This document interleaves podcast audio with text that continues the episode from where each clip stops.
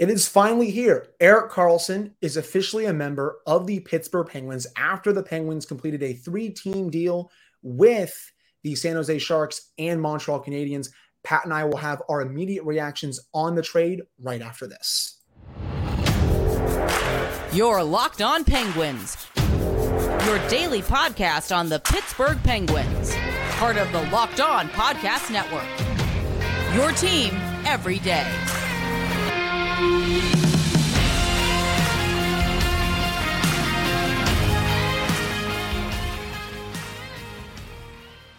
Hello and welcome back to an emergency episode of the Locked On Penguins podcast. I am Hunter Hodes, one of your hosts. That is Patrick Damp, my co-host.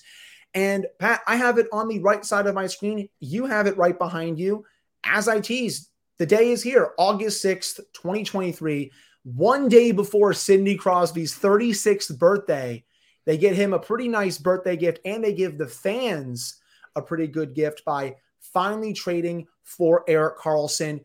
What's your immediate reaction to it? Man, uh, I used to think this was just a Twitter meme and a joke that we all made, but Kyle Dubas quite literally just traded all the Penguins' bad players for San Jose's best player. How did how? Like I, I'm I'm still like kind of in disbelief that this happened and the fact that they were able to make this trade work. Well, maybe not so much make the trade work, but just the fact that they made it work this way. A lot of not much of significance was given up by the Penguins to either San Jose or Montreal to bring back the reigning Norris winner. So, you know, we're going to have a deeper dive into this later on tomorrow, but immediate reaction winners, Pittsburgh Penguins. I, I mean, I agree. And you said it. The fact that they didn't give up any of P.O. Joseph, Owen Pickering, Ty Smith. I mean, they're not going to give up Brayden Yager. Let's be real here. They just picked him in the draft. But those three, especially, that's a huge win. And you get out of some bad contracts that Ron Hextall either signed last offseason, traded for this past season, or traded for last offseason in Jeff Petry, Mikael Granlund, and Jan Rutta, and you get out of Casey DeSmith's deal. Sure, you have to give up a first round pick in next year's draft, but it's lottery protected. That that was something that JD Young and I discussed when he, we did our crossover. You didn't really have to give up many big prospects either. This is a massive win for the Penguins. Kyle Dubas just took both Kent Hughes' lunch money and Mike Grier's lunch money with this deal. I mean, it's not a bad like you know, obviously I don't think it's horrible for the Sharks. I think they got some serviceable players to help them out now that they're in the midst of a rebuild. Guys that can do pretty well with on a team with low expectations, and then you can trade them for more assets this season in order to start refilling your drafts, your draft stock and your prospect pipeline. As for Montreal, man, like I, I don't know what they're doing on this one. Like I, I think they're the big losers on this one obviously, you know, I, I, said it last week. I think San Jose overplayed their hand to this point with the Karlsson trade, just considering he had trade protection, four years left on a big deal, and there's not a lot of cap space going around the NHL right now. So, you know, I think overall, if I had to rank the the trade one through three, it would be Pittsburgh, San Jose, Montreal. And at least from a Sharks perspective, I understand why they would want someone like Granlund. He's kind of a good fit for them in the way, Pat, that he can play top six minutes. He's still a pretty good passer, and he'll be able to put up maybe some decent points playing with, I don't know, Tomas Hertl, something like that. I mean, decent on a rebuilding team, at least. Heck, maybe you could flip him at the trade deadline if you want. I mean, I understand why they would want him in that circumstance. Jeff Petry, he gets his wish, gets to go at least a little closer to home and also go back to a team where he had a lot of success with after he was a member of the Oilers to start out his career. Then he moved to Montreal. So excited for him to go back there. And then again, now you look at this defense. Kyle Dubas really made some big changes there. Jan Rutta's also out, who Ron Hextall signed. You look at that defense now. I kind of looked, I kind of gave my depth chart on Twitter before we started recording. I think they're going to start the season with Ryan Graves and Kris Letang, Marcus Pettersson, Erik Karlsson, though I would flip flop Pettersson and Graves. Just that's my, my personal opinion. And then maybe P.O. Joseph, Ruhwedel I mean, that is a much better defensive group heading into this season than the one we saw last season. Well, if you ask me, in my opinion, if you can make it work under the salary cap, let the kids play on the third pairing. Go P.O. Joseph and Ty Smith. Why not? Like, let's see if the kid can play. And, you know, if there's one thing I will say in regards to this trade, uh, I don't think Petry and Rutta were exactly horrible as Penguins. They just weren't great fits. They Good were point. they were fine enough. You know, I, I think Petry was a guy who maybe in year two was going to be a little bit better than he was in year one. And Rutta making a little too much to be a, a, third pairing defenseman. You know, he was solid, but he also got that bump because he he played with one of the best defensemen in the world in Victor Hedman when he was with Tampa Bay. So, you know, a lot of those numbers were maybe not horribly inflated, but definitely inflated because you're amongst one of the best in the world. So, uh, and then obviously everybody knows what our thoughts are about Mikael Granlund. So, you get out from some disappointing pieces and you bring in arguably the best defenseman on the planet right now simply just by offensive output. Another thing they also did, the Penguins in getting Karlsson, even though the Sharks barely retained money on it, I believe it was low under 15%, Pat, the Penguins cleared 3 million of cap space in this deal. That is just how well of a job Kyle Dubas did with this deal. They, the fact that they cleared cap even though they brought in a player who they're now going to be paying $10 million to for the next four years, that goes to show how awesome he was in this deal. Yeah, it's it's understanding where you are in regards to the cap, which I know everyone's going to hear me say that and go like, "Well, yeah, that's like his whole job." A lot of general managers out there mismanage the cap. Ron Hextall horribly, whether it be by bringing in pieces they can't afford, trying to make trades they can't make. So for Kyle Dubas, understanding that there was going to be an, had to be a third team involved, as well as moving out salary and finding teams that are willing to take on said salary, is a really nice piece of business. And again, say what you will about the three the three roster players or three roster skaters that got sent out, they're not awful. Like I know we're we're all very upset and very unimpressed with Mikael Granlund. It's just the fact that he makes too much money. He's not a terrible player. So no. he's going to do just, he's going to do very okay where he goes, but that was never going to be here. He was also just, we, we discussed this on Friday, Pat. He wasn't a good fit for the team. Even without, even if they were going to buy him out, which obviously didn't happen because he was in the trade, he wasn't a good forechecker. He, not a good finisher anymore, and he's not good defensively. So it made all the sense in the world to include him in this deal. Switching back to Karlsson for just a second, man, I am just salivating thinking about the power play this upcoming season. There are going to be so many options for the Penguins. I think they're finally going to get rid of that stupid drop pass that they do when Letang carries it up and just drops it back to whoever, whether it's Malkin or whether it's Crosby that carries it up the ice, whoever it is. I think you're finally going to see that get out of here. And Karlsson's just going to be like, okay, I'm going to take that puck and I'm going to be a one man wrecking crew when it comes to zone entries. They have so many options there. You can do, you know, Gino at the half wall, Sid down low, maybe Jake in front of the net. You can have Letang in the castle spot, Karlsson running it.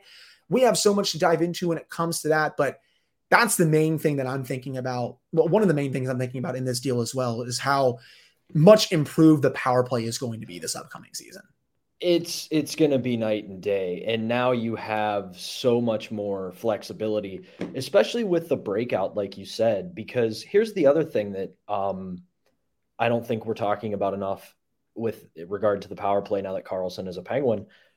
Now you have two guys who are probably going to be on your pp1 in karlsson and letang who when they want to be are one man breakouts. They don't have to swoop to a certain area of the ice to look for a so, certain open man to make the right pass to kickstart the breakout.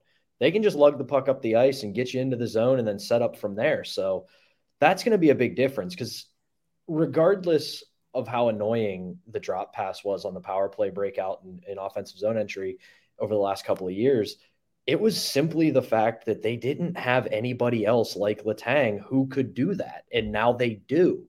So teams would key on Kris Letang and give him no options. So you would have to go to somebody else. Now there's multiple threats to get them into the zone, which by default will back off penalty killers.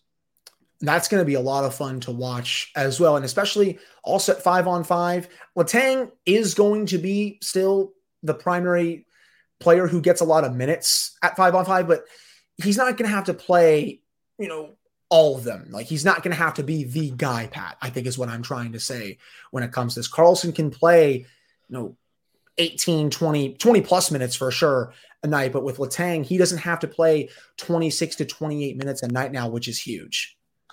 Yeah. And let me give a shout out to one of the best hockey Twitter follows out there and Adam Gretz, who tweeted something out today that I think will soothe a lot of fan, a lot of fan concern. San Jose Sharks at five on five last year were outscored by 53 goals. Do you know how many goals the Sharks were outscored by when Erik Karlsson was on the ice at five on five? Goose egg. They broke even. So for everybody to talk about how he's not great defensively, yeah, he's not. He's not going to be a stay at home defensive stalwart, but he's also not going to be a liability. And he was on a devastatingly bad Sharks team last year and managed to do that. And on a team like the Penguins, he might be a net positive at 5v5. So I know everybody's worried about the defense, but one, you don't have to rely on a guy like Karlsson to be a stay at home, great defensive defenseman. They already have those. And on the other hand, he's going to have a partner who's defensively accountable. So you are now going to have two pairings of great offensive defensemen who can skate the puck and move it well with very good positionally sound defensemen. And that's going to be very hard for other teams to match up against. They have Marcus Pettersson who can cover for him in the defensive zone. That's what's important. You saw him doing at times for Kris Letang this past season. Heck, Ryan Graves can also do that for you as well. I would flip flop the two. I would have Pettersson up with, with Tang, but I can definitely see them starting Pettersson with Karlsson to start the but year. it's it's really it's really six one way, half dozen the other. Yeah. I, I, I like both work perfectly fine for me. And I think this is the last thing before we probably wrap up this emergency episode. We'll have a lot more to discuss when it comes to this this week. There's going to be content for days, my friends. Last thing, Pat. Say what you want about whether the Penguins are Stanley Cup contenders heading into this season or not. The fact that they have Erik Karlsson now, though, this team is going to be legit fun to watch. They're going to be a bit older, yes, even though they got younger in this deal. If you look at the players that they sent out and the players that they got back overall, and we'll discuss some of the other players that they got back on Monday's edition of the show, they got younger with this deal. But overall, this team is going to be legit fun. I'm actually excited to watch them this upcoming season. This team, I don't think, has been that fun to watch for the last two, three years now. I think they've been kind of still at times, even though they have the big guns playing still at a very high level. But now you add Karlsson in there, who just had 100 points, won a Norris Trophy, is a one man wrecking crew in the offensive zone. The fact that they will have Kris Letang and Erik Karlsson on the ice for two thirds of a game. Sign me up for that for 82 games for the next several seasons, please. It's just so stupid. It's just such an embarrassment. I, I, I, dreamed of Erik Karlsson playing on the Penguins at some point. I was actually going through some film a few days ago, looking at Karlsson's run with the Senators in the 2017 playoffs and what he did there on just a bum ankle. If he can play even close to that level, it's going to be scary hours here in this city, even though he's a bit older now. Oh, there's no doubt in my mind if that Ottawa team would have beat the Penguins in game seven of the Eastern Conference final, even if they would have lost in the Stanley Cup finals to San Jose, or no, that would have been Nashville's year Nashville. to Nashville, he still might have been the Conn Smythe winner. He he dragged that team through three rounds. But yeah, I, I mean, I wrote it about I wrote it about the Penguins when the rumors start started kicking up that they were interested in getting Karlsson a, a few weeks ago or about a month ago.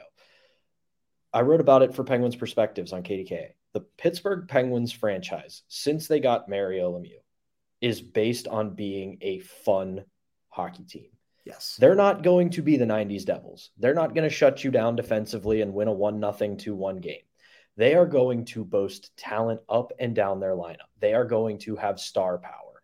And guess what? They're going to win games 6 to 5, 7 to 6, 8 to 8 to 4, whatever that if there's one thing that the Pittsburgh Penguins could always do, and I, I'm I'm trying to remember who said this on the 50th anniversary documentary, but it's escaping me. If there's one thing the Pittsburgh Penguins have always been able to do, it's score. And now the Pittsburgh Penguins once again are going to be able to score. And score a lot. That's for sure. Heck, they've been scoring a lot for the last, what, 30, 30 plus years now, Pat? And it's only going to continue throughout the rest of the core's tenure here and especially now Erik Karlsson. But I think that will wrap up this quick emergency episode of the Locked On Penguins podcast. Unless you have something else to say, we're going to dive into this entire trade on Monday's episode. We'll have a full 25, 30, 35 minute episode, and then we'll probably have more on this later on this upcoming week as well. But if you have anything else to say, the floor is yours. Uh, it's it doesn't have the same ring as it did in 2016 when we all said Phil Kessel is a Pittsburgh Penguin, but Erik Karlsson is a Pittsburgh Penguin. All the memes that everyone made of him photoshopped in a Penguins jersey, well, it's real now, and it's it, it's a good day. And again, happy birthday to you, Sidney Crosby. You got a pretty damn good birthday gift, or pre-birthday gift, I should say, on Sunday. But that will do it again for this quick emergency episode of the show. Pat and I will be back on Monday for a full edition of the show, breaking down all aspects of the trade, including some of the other players that the Penguins brought back in the deal. So stick around for that on Monday again. Thank you all so much for listening to slash watching this emergency episode, and we'll be back on Monday.